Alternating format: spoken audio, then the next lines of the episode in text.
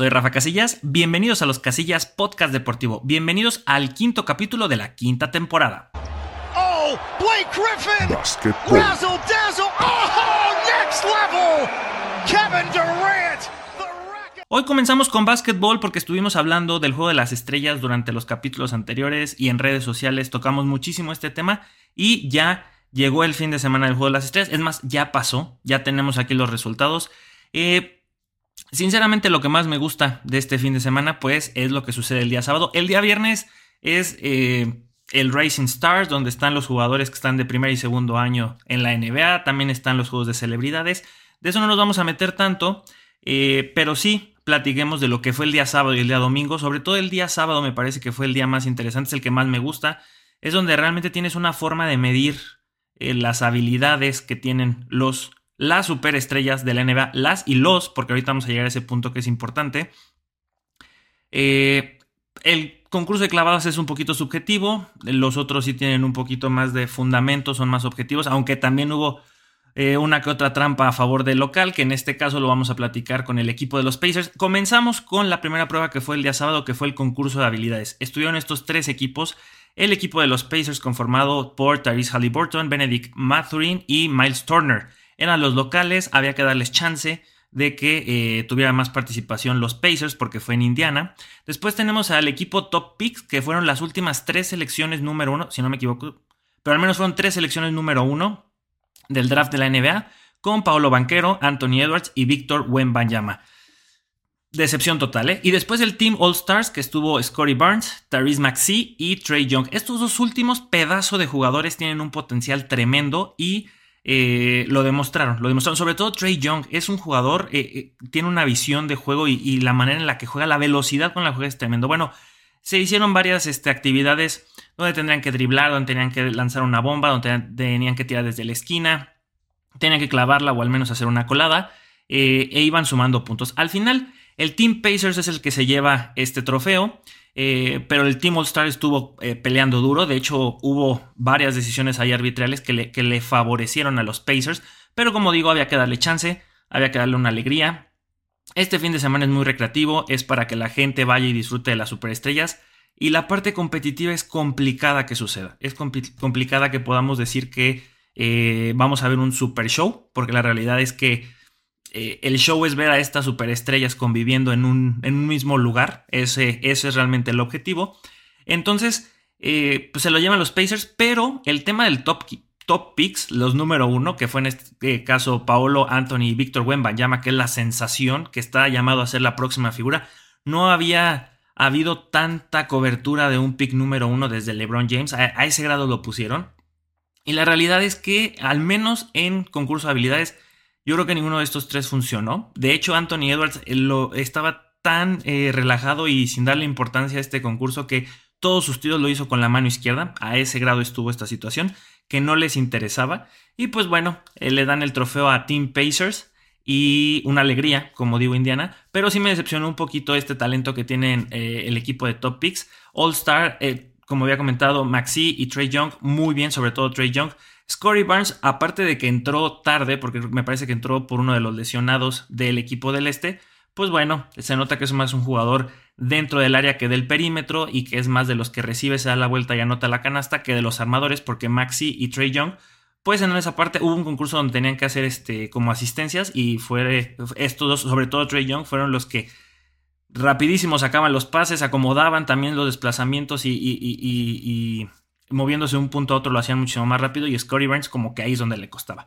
Después de eso tuvimos el eh, concurso de triples donde Damian Lillard repite, es el primer jugador en 16 años que repite el título Creo que es mi concurso favorito porque aquí es muy complicado que puedas eh, ser subjetivo, salvo eh, por ahí se hablaba un poquito los comentaristas de que los árbitros tenían que estar muy al pendiente de que no pisaran la línea y al parecer pues en un par de tiros que yo vi en la repetición sí les marcaron eh, triple cuando habían pisado la línea, entonces me parece que fue con Carl Anthony Towns, pero en la siguiente ronda pues sí le cobraron la factura de lo que habían hecho en la ronda anterior. Entonces llegan a la final Trey Young, eh, Carl Anthony Towns y Damian Lillard. Yo quería ganar a Trey Young. Eh, al momento de llegar a la final, primero comienza Trey Young, Carl Anthony Towns no lo alcanza. Me parece que se quedaron con 24 y 22 puntos respectivamente. Y Damian Lillard empata a Trey Young en la última tirada, en la última esquina. No anota nada hasta la última canasta que valía 2 puntos. Y con eso desempate y gana con 26 puntos. Damian Lillard, que también fue una de las figuras importantes en este All-Star Weekend. Y como les digo, repite el título. Eh, Tyrese Halliburton, de hecho, sí llegó a una ronda de desempate previa a la final, donde los tres antes mencionados pues, se tuvieron que enfrentar también a Tyrese Halliburton. Durante 30 segundos todos los triples que pudieran anotar, solo anotó 12, mientras que todos los demás 15 y para arriba, y por eso clasificaron estos tres, porque la regla es que la final tiene que ser únicamente con tres jugadores. Entonces Damian Lillard es el que se lo lleva. Les digo, Trey Young yo esperaba que se ganara ya un trofeo, lastimosamente pues no lo consigue. Y después pasamos, nos quedamos en el tema de los triples, pero pasamos con un evento muy muy interesante eh, creo que es la primera vez que sucede esto, un enfrentamiento entre una superestrella, un icono, un jugador que ha cambiado el modo en que se, en que vemos la NBA, en que se juega, porque uno estaba muy acostumbrado a jugadores que eh, tiraban de corta y media distancia, pues Stephen Curry, su marca personal eran los triples y siguen siendo los triples y eh, pues es considerado el mejor triplista, aparte de que tiene la, la, mayor cantidad de triples conseguidos en la NBA contra Sabrina Ionescu, que ya no solamente es una jugadora en ascenso, sino ya está confirmadísima que es la cara de la WNBA durante muchos años mientras ella quiera seguir. Ella eh, en el All-Star Game de la WNBA tuvo el récord de triples. Consiguió 37 de 40 puntos posibles, solo falló dos canastas. La primera y en una de las rondas intermedias. Eh, una valía un punto y una de esas que falló, la segunda, valía dos puntos, por eso se quedó en 37 de 40 puntos posibles. Ese formato del valor de las canastas, que unas valen una y otras valen dos. Eh, funciona exactamente igual con los hombres. Entonces, cuando rompe este récord, le dicen a, Curry, oye, esta chamaca lo rompió, ¿qué onda? Y él dijo, pues se me ocurre que le tiremos un reto a ver quién es el mejor triplista de la historia. Eh, inicialmente, Ionescu iba a tirar desde la línea de la WNBA, que es ligeramente más adelantada que la de la NBA, pero ella dijo, ¿saben qué? Yo quiero estar en igual de condiciones, al menos en distancia, porque en balones, pues ella sí tiró con los balones de la WNBA, que también son más chiquitos, más ligeros, muy ligeramente, pero proporcionales a las capacidades de, eh, de la mujer. que eso me parece que es algo eh, que debe ser, que debe ser. O sea, el básquetbol tiene las mismas reglas, pero se puede adecuar para que sea mayor el espectáculo de las mujeres. De eso ahorita hablamos. Entonces tenía un balón más chiquito, más eh, adecuado o de acuerdo a las reglas de la WNBA. Y Stephen Curry va a tirar con el balón de la NBA, con la línea y distancia de la NBA. Entonces, se pusieron parejos en la distancia con diferentes balones, pero Ionescu dijo, quiero que tirar desde la línea de 3. Tanto los comentaristas de la transmisión en vivo como un servidor, sí dijimos, es que, porque lo pensé, de alguna forma se está poniendo en desventaja. Sin embargo, comenzó durísimo. La primera tanda de, tiros eh, de tres los metió. Y terminó con 26 puntos, los mismos que consiguió Damian Lillard para llevarse el título de triples. Llega el Chef Curry, no comenzó muy fino, pero cerró fuertísimo y se lleva, porque les dieron un campeonato, 29 eh, puntos. Por 3 puntos se lleva el título del mejor triplista y aparte no solamente vence a Ionescu, sino también venció a todos los demás que estuvieron en el concurso de triples. Él muy relajado, Ionescu estuvo muy concentrada, se le veía en el rostro que no lo estaba tomando como un juego y eso lo hizo muchísimo más emocionante. Pero eh, el mensaje era ese más que nada. Y ella lo dijo, si puedes tirar, tira. No importa que seas hombre y mujer, anímate y compite.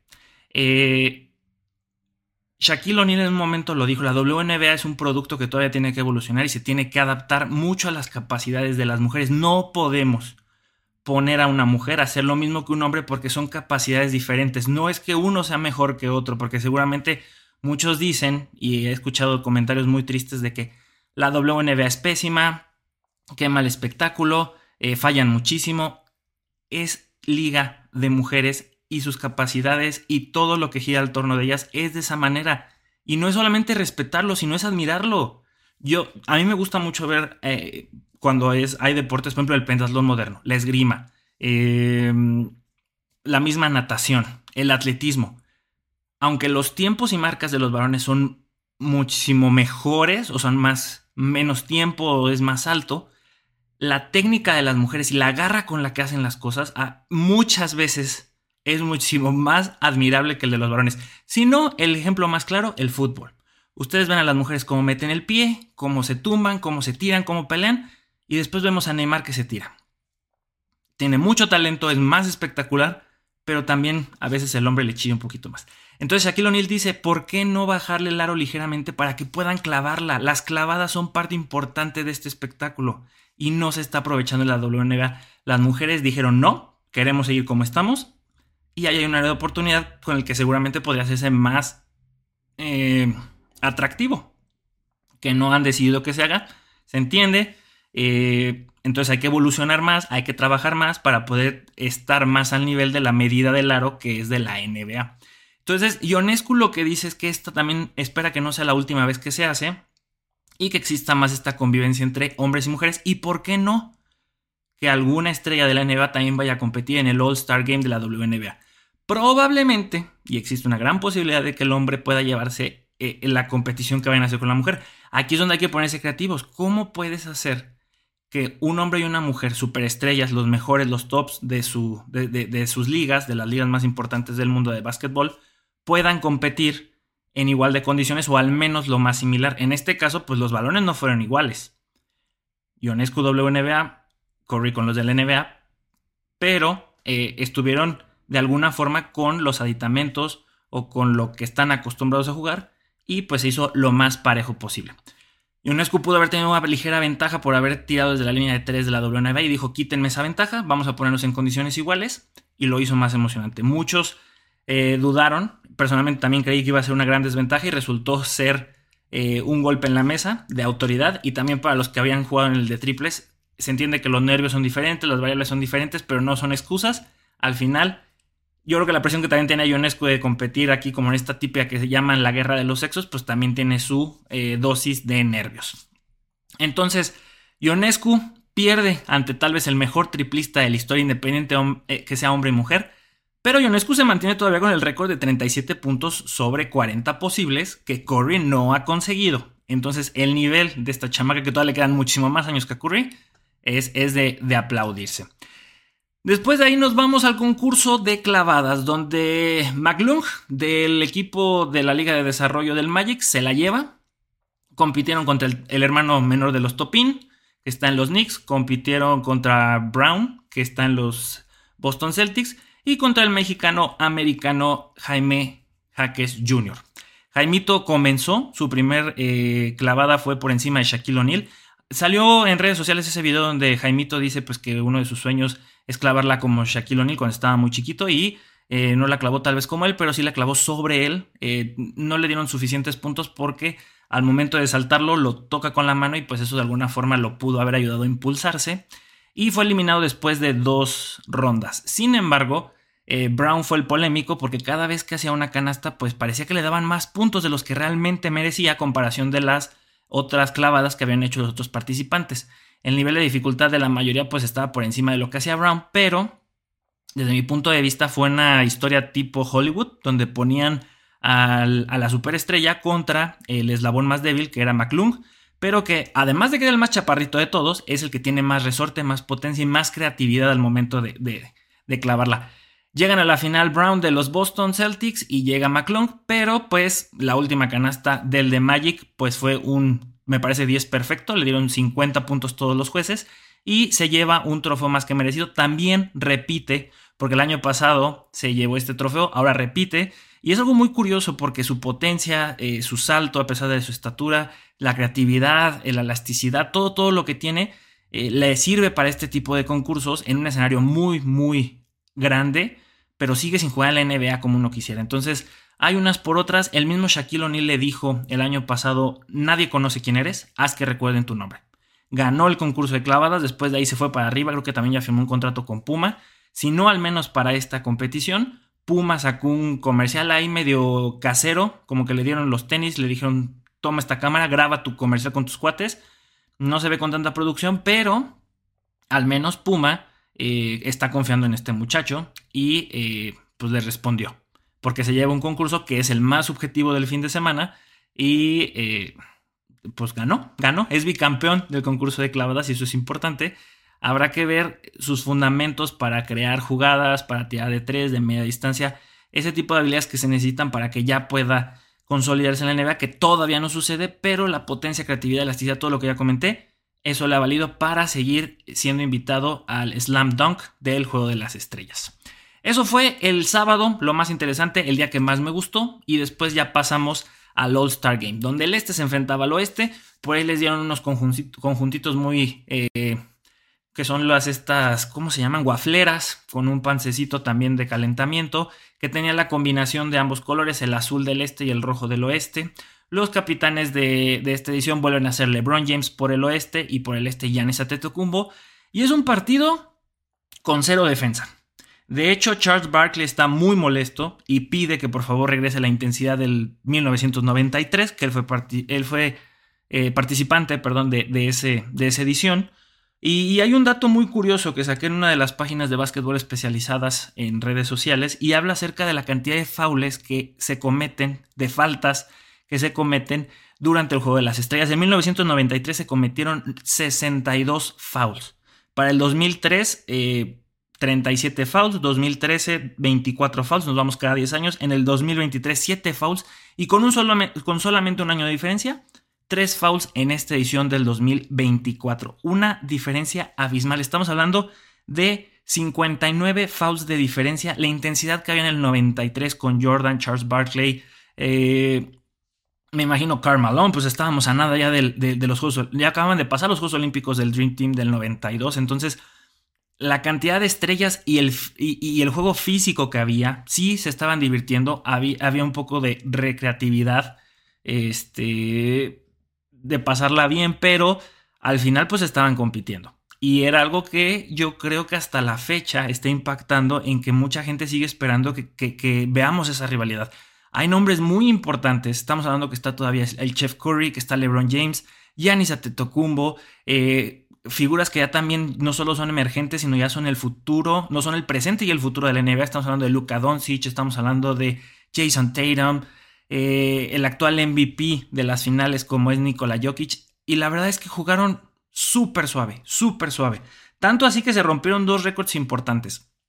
Mayor cantidad de puntos fueron 211 del este contra 186 del oeste y mayor cantidad de puntos anotados por un solo equipo. El este rompe ese récord con esos 211 puntos y son récords bastante, bastante tristes. Son récords que eh, no deberían ser y que, te, que, solamente te demuestran que no compitieron, que no le echaron ganas y que no se iban a arriesgar a que pasara pues nada, o sea, sobre todo estamos hablando de lesiones y que al final quien se lleva el, el, MVP es Demian Lillard, que consiguió 39 puntos, 6 asistencias y 3 rebotes con solo 27 minutos jugados. El otro que también se le puso ahí eh, con muy buenos números del lado del este, pues fue Jalen Brown con 36 puntos, uno de los más abuchados, no lo quieren en, Indiana, eh, y sobre todo lo vimos en el concurso de clavadas. Pero del lado del oeste hubo una marca muy interesante con 50 puntos. Carl Anthony Towns del Minnesota Timberwolves, eh, pues se lleva un, tremendo numerazo. Hizo muchísimo, sobre todo en el último cuarto. 50 puntos, 8 rebotes, 3 asistencias en 28 minutos. Sin embargo, son récords que eh, pues se quedan en nada, saben en nada por lo mismo de que el partido no tuvo la intensidad que se esperaba y que al fin eh, pues ese premio del MVP pues también será importante para la carrera de Demian Lillard, pero pues realmente no representa mucho. Otro domingo decepcionante por lo que estuve recopilando en nuestras redes sociales cuando hice el análisis de, esto en TikTok, en Facebook, en Instagram, que por cierto síganos como los casillas oficial, eh, de que pues realmente aburrido, eh, muy cansado de ver, muy largo por momentos porque no había nada, o sea, tiraban desde media distancia, hacían el oops, eh, llegaban y la clavaban los más chiquillos, no, no, buscaban algo que realmente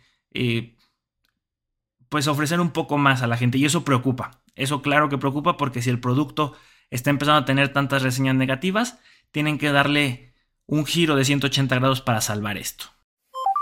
Fórmula 1. Nos vamos a la Fórmula 1 porque ya estamos en semana de eh, test de pretemporada, ya prácticamente estamos ya en la temporada 2024, esto ya está por empezar, pero vamos a dar un repaso rápido a los liveries que nos presentaron en este año. Como pueden ver, eh, las 10 escuderías, no voy a decir que se fueron por lo seguro, porque no todos en Red Bull, hubo quienes sí variaron un poquito, hubo unos que hicieron cambios muy extremos, como es el caso de Stake F1, anteriormente conocido como Alpha Tauri, y para los compas pues es Sauber. Y hay otros que combinaron esta moda, vamos a ponerle moda porque realmente tiene sus tintes ingenieriles de eh, dejar al descubierto la fibra de carbono. Estamos hablando de Aston Martin, que hizo, hizo una combinación con su verde aqua muy bonito, muy elegante. Estamos hablando de Williams, que también hizo una combinación con su azul oscuro muy bonito. Un Haas que también mantiene su identidad de los colores que son blanco, rojo y negro, la escudería de Estados Unidos, pero ahora le metieron más negro y se va a ver muy elegante al final de la parrilla. Un McLaren que aunque no es feo porque se mantiene el naranja con el negro, pues le quitaron el azul y, ese azulito a mí me gustaba bastante. Pero miren, este es mi ranking. El que menos me gustó fue el de Stake F1. Ese sería el número 10 por... Eh, pues es que parece un skin del videojuego de Fórmula 1. No, no se me hace un, un livery para competir. Sí se va a ver muy neón, muy psicodélico cuando esté eh, en las pistas. Y quiero creer, y lo he dicho muchas veces, que, y, creo que lo había dicho en el capítulo anterior, en el capítulo 3, eh, que es una etapa como la adolescencia y que cuando ya llegue Audi, pues esto va a cambiar totalmente. Después de ahí, eh, yo me iría, y no es que sea feo, me iría con McLaren, porque le quitaron las líneas azules y como dije esas líneas me gustaban mucho. En naranja con negro también se ve bonita esa combinación, pero me gustaban esas líneas azules, estaban muy muy bonitas, eran unos vivos que, resaltaban bastante, de, por sí en su merch se notan mucho y me gustaban, me gustaban. Después pondría Red Bull porque es un livery igualito al de los últimos cuatro años. Si, si, si sirve, ¿para qué cambiarlo? Pero me parece que no le meten mucho coco, no intentan hacer algo diferente y es algo que esperamos año con año que exista esa variedad. Entonces ya estamos con, ahora vamos al número 7. Número 7 yo creo que pondría, porque había hecho un video de esto, pero no, no me quiero equivocar si, porque ahorita aquí no traigo cómo lo había dejado. Pero vamos a poner a, a Alpine, Alpine que también combinó el negro con el rosa y el azul. Eh, le quito un poquito los vivos de esos dos colores, pero el negro, que pensaríamos que apagaría totalmente el equipo, no, yo creo que lo hace más elegante.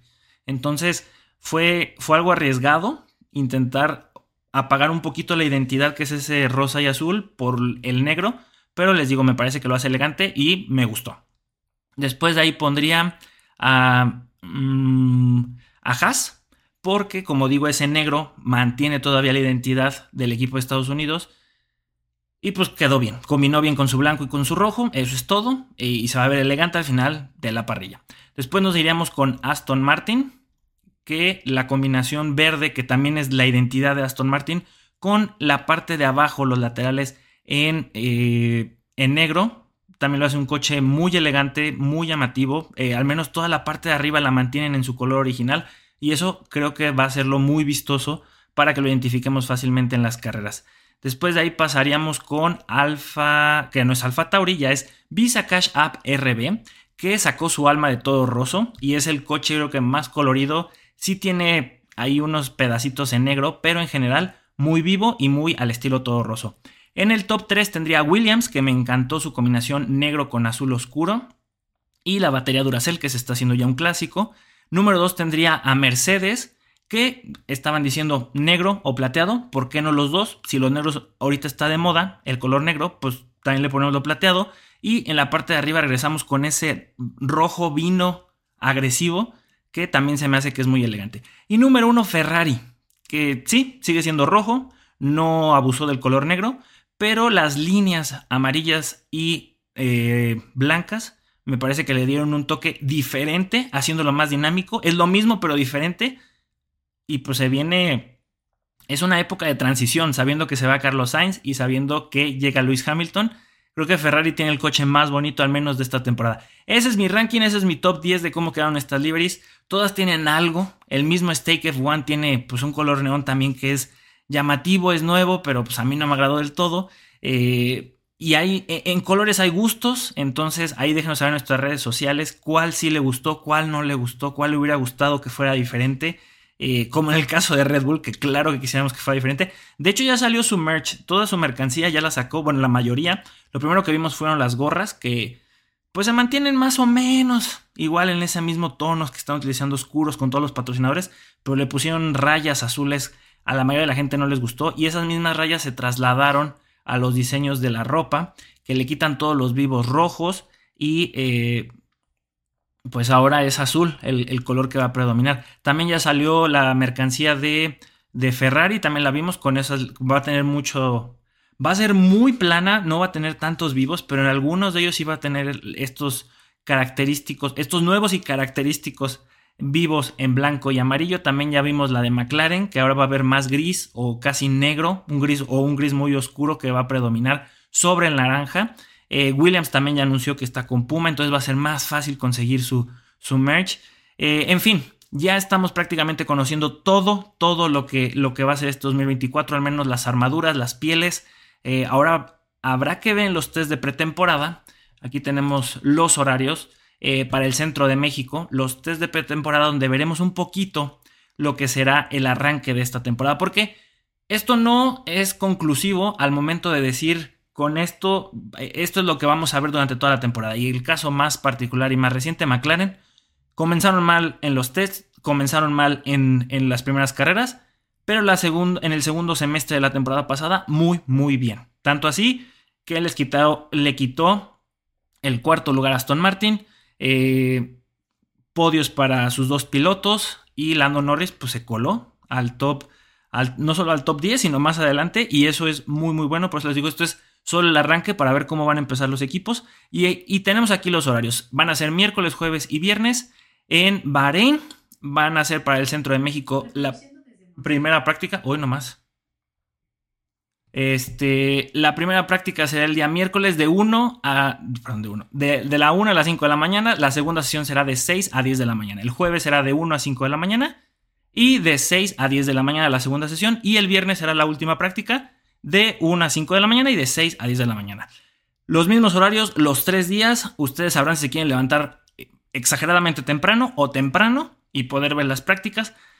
Vamos a ver muchas vueltas, vamos a ver que entran y después se van a esconder un rato porque hay mucha información que no podemos ver. Y más que nada, pues vamos a ver ahí los tiempos, vamos a ver, escuchar a los expertos más que nada, eh, dar sus, opiniones, sus conclusiones de lo que van dejando cada una de estas sesiones. Eh, y después de eso, en una semana, pues ya tenemos el primer gran premio que será en Bahrein.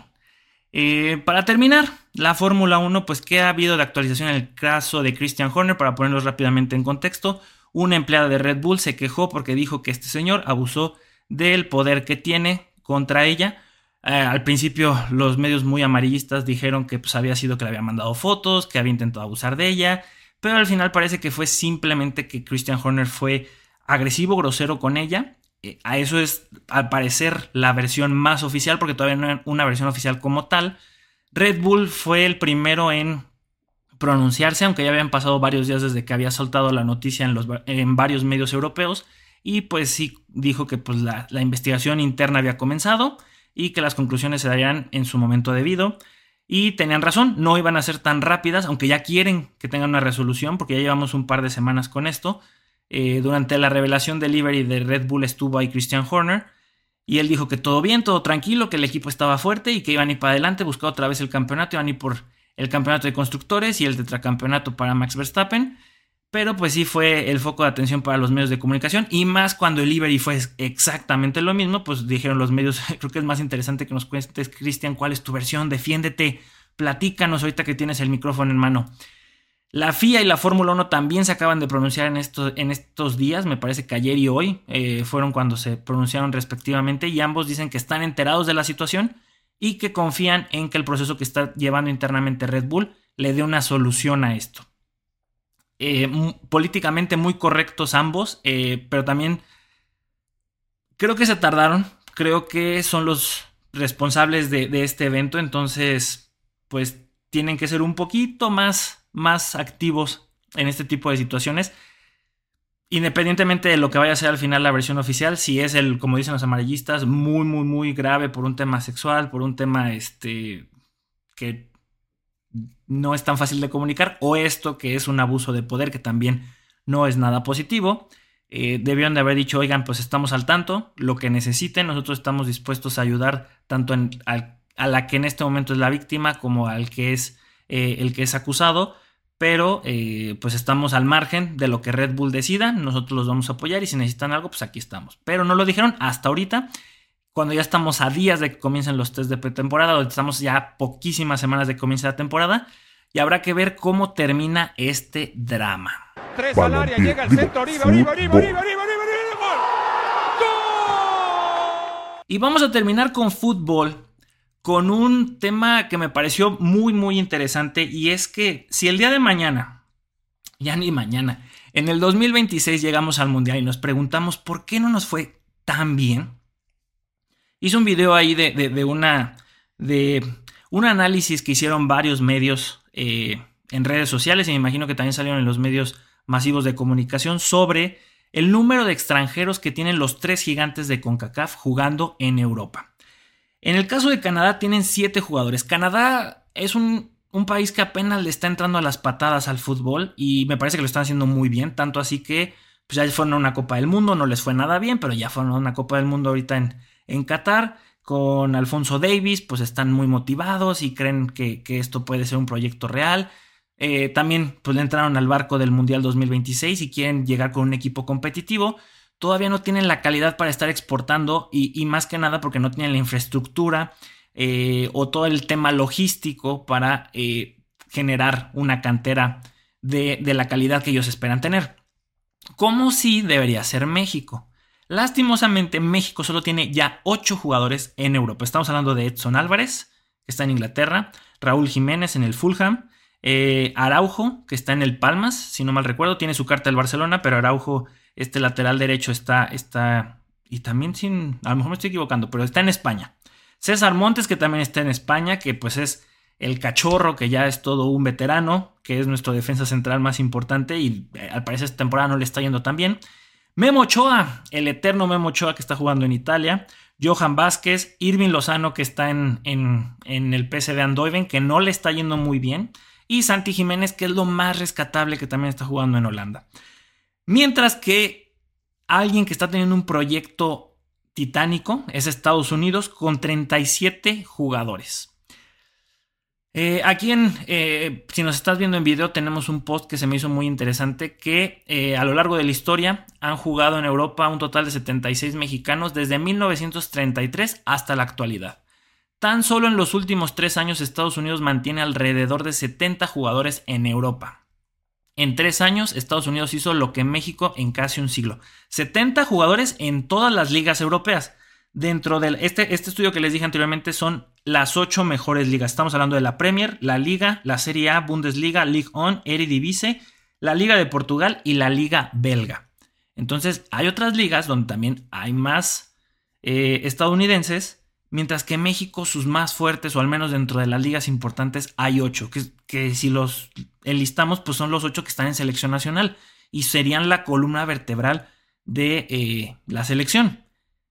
No tenemos ya cambios, no tenemos muchas variantes. Entonces, ¿con quién nos vamos a basar? Pues sí, con lo que tenemos en la Liga MX. ¿Se acuerdan cuando fuimos eliminados en Qatar que salió este plan eh, que iba a revolucionar el fútbol para volver a poner a México donde debe estar peleando por ese quinto partido y no siendo eliminado en fase de grupos, uno de los puntos claves que habían dicho era que iban a permitir que se exportara más fácilmente a los jugadores. También que iban a pedir que eh, el pasaporte europeo fuera más sencillo para los mexicanos para poderlo conseguir. Y al final parece que ninguna de las dos ha sucedido. Sobre todo, y más que lo del pasaporte para que dejen de, ocupar una plaza de extranjero, pues no ha sido nada fácil que los jugadores puedan salir. Ahí está el caso de Antuna, ahí está el caso de Alexis Vega, sobre todo este último que dijo, no, tengo un chorro de propuestas en Europa, pero no, la verdad no sé si irme, yo creo que aquí en Guadalajara estoy bien, al final se queda en el Toluca. Y, ahorita está el chino Huerta, debería de emigrar ya, pero al parecer a Europa no le agrada todavía a este muchacho. Eh, es un jugador de moda, ya lo veremos. Ahorita por lo pronto también es eh, pues uno de los indiscutibles ahí con el Jimmy Lozano. Hace poquito el Jimmy hizo una gira a Europa y muchos chistes en los comentarios que decían, pues va a ser una gira muy rápida de una semana porque si vas a ver solo ocho jugadores, de volada te la echas. Y sí, creo que fue una gira express a comparación de las giras que tenía que hacer el Tata o en su momento Osorio. Eh, ahorita también ya repatriamos a Chicharito, también ya se vino guardado y no tiene nada de malo. El tema es que si vas a regresar jugadores, pues tienes que exportar más pero este es un negociazo para los empresarios mexicanos y no van a vender si no es al megaprecio, al triple o cuádruple de lo que venden los argentinos y brasileños. Pero si el día de mañana nos preguntamos por qué no nos va como a ellos, pues entendamos que estamos jugando en la Liga MX, donde el gigante es el América y donde el señor de Televisa es quien domina todo esto. Ya lo sabemos. No nos sorprendamos, no nos pongamos tristes. Claro que voy a apoyar a la selección, claro que en el 2026 voy a estar feliz de que el Mundial va a ser aquí, es una fiesta deportiva, los milagros existen, claro, pero tampoco pidamos muchos porque sí están complicados. Yo sé que Estados Unidos en Qatar no le fue tan bien, pero este proyecto, estos 37 jugadores, 70 o todos los que estén ahorita en Europa fuera de las 8 grandes ligas, pues son parte de ese proyecto que todavía nos quedan estos dos años, año y medio, para que puedan cuajar, para que puedan madurar. Y nosotros tendríamos que pensar que tenemos, no, son dos años y medio, perdón, que tenemos a partir, porque ya se cerró el mercado, a partir del mercado de verano, ver qué podemos exportar y darles la temporada 2024, 2025 y 2025, 2026 para que maduren. Tanto es así, y hay un caso grandísimo de éxito como es Santi Jiménez, que se le ha dado el tiempo para madurar, ha sido ya un goleador top, ahorita ya no suena tanto, pero sigue ahí pesando, sigue siendo nuestro mayor referente y quien será la figura en el Mundial del de, 2026. Pero fuera de ahí, Edson Álvarez también lo podemos decir que va bien. Irving Lozano pues tiene todavía ese desequilibrio, esa velocidad, pero se le está criticando que no está en el nivel que tenía antes de que se fuera del PCB. Y son nuestros, o sea, puedes contar con los dedos quiénes están en Europa y quiénes son realmente fundamentales en sus equipos. Los otros o están en un mal momento o están en la banca. Mientras que los de Estados Unidos y algunos de Canadá son súper titulares, simplemente Alfonso Davis jugando en el Bayern Múnich. Y no se diga, pues muchísimos de, No voy a decir Reina porque ese también es uno de los jugadores que ya se, se cebaron. Pero podemos hablar de Pulisic, que está jugando bien en el Milan. Podemos hablar de Mackenzie, me parece que todavía está jugando en la Juventus. Si no es que está de préstamo, pero está jugando. Entonces, habrá que ver cuáles son las prioridades. Si en el 2026 solo queremos hacer mucha lana o queremos realmente competir. Porque difícilmente, difícilmente llegaremos muy lejos. Tal vez lleguemos al quinto partido porque vamos a estar de locales, pero se ve complicado. Señoras y señores, con esto terminamos el capítulo de hoy. Me la pasé muy bien, muy divertido, mucho de lo que platicamos. Por favor, gente, los invito no solo a que nos sigan en redes sociales, sino que vean las entrevistas que hemos tenido. Por lo pronto llevamos dos.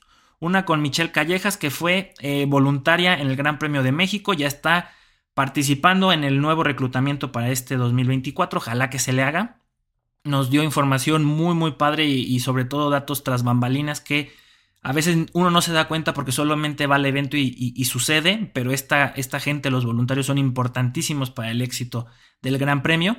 Y el otro con Seba Campos, un señor que es youtuber, músico maestro, runner popular, eh, embajador de muchísimas marcas, pero ahorita la que está pegando más pues es Adidas Chile. De hecho se lo van a llevar ya en, creo que es en mayo, al maratón de Perú. Yo no sabía que en Perú también tenían hay unos cuarteles generales de Adidas pesados y va a correr el maratón de Perú. Y por ahí, pues también tiene. Vean la, la entrevista. Tiene planes muy interesantes que lo relacionan un poco con Juegos Olímpicos. Pero es una lección de vida esa entrevista, es una chulada. Y este jueves también tenemos entrevista. Entonces estén muy al pendientes. Eh, les voy a dar una pista la tercera vez que viene con nosotros. Es el, el es el miembro, el, deportista que más, más veces nos ha acompañado. Entonces, si ustedes nos han seguido desde antes, pues ya sabrán quién es. Y es una entrevista muy, muy padre. Ya después platicaremos de ella en el siguiente capítulo. Y ojalá nos puedan dar su retroalimentación. ¿Qué les pareció? ¿Cómo han visto evolucionar este personaje que vamos a tener el día jueves? Eh, y pues eso sería todo. Esos son todos los anuncios parroquiales. Gente, como dice alguien que quiero mucho, aquí huele a gas. ¡Fuga! ¡Vámonos!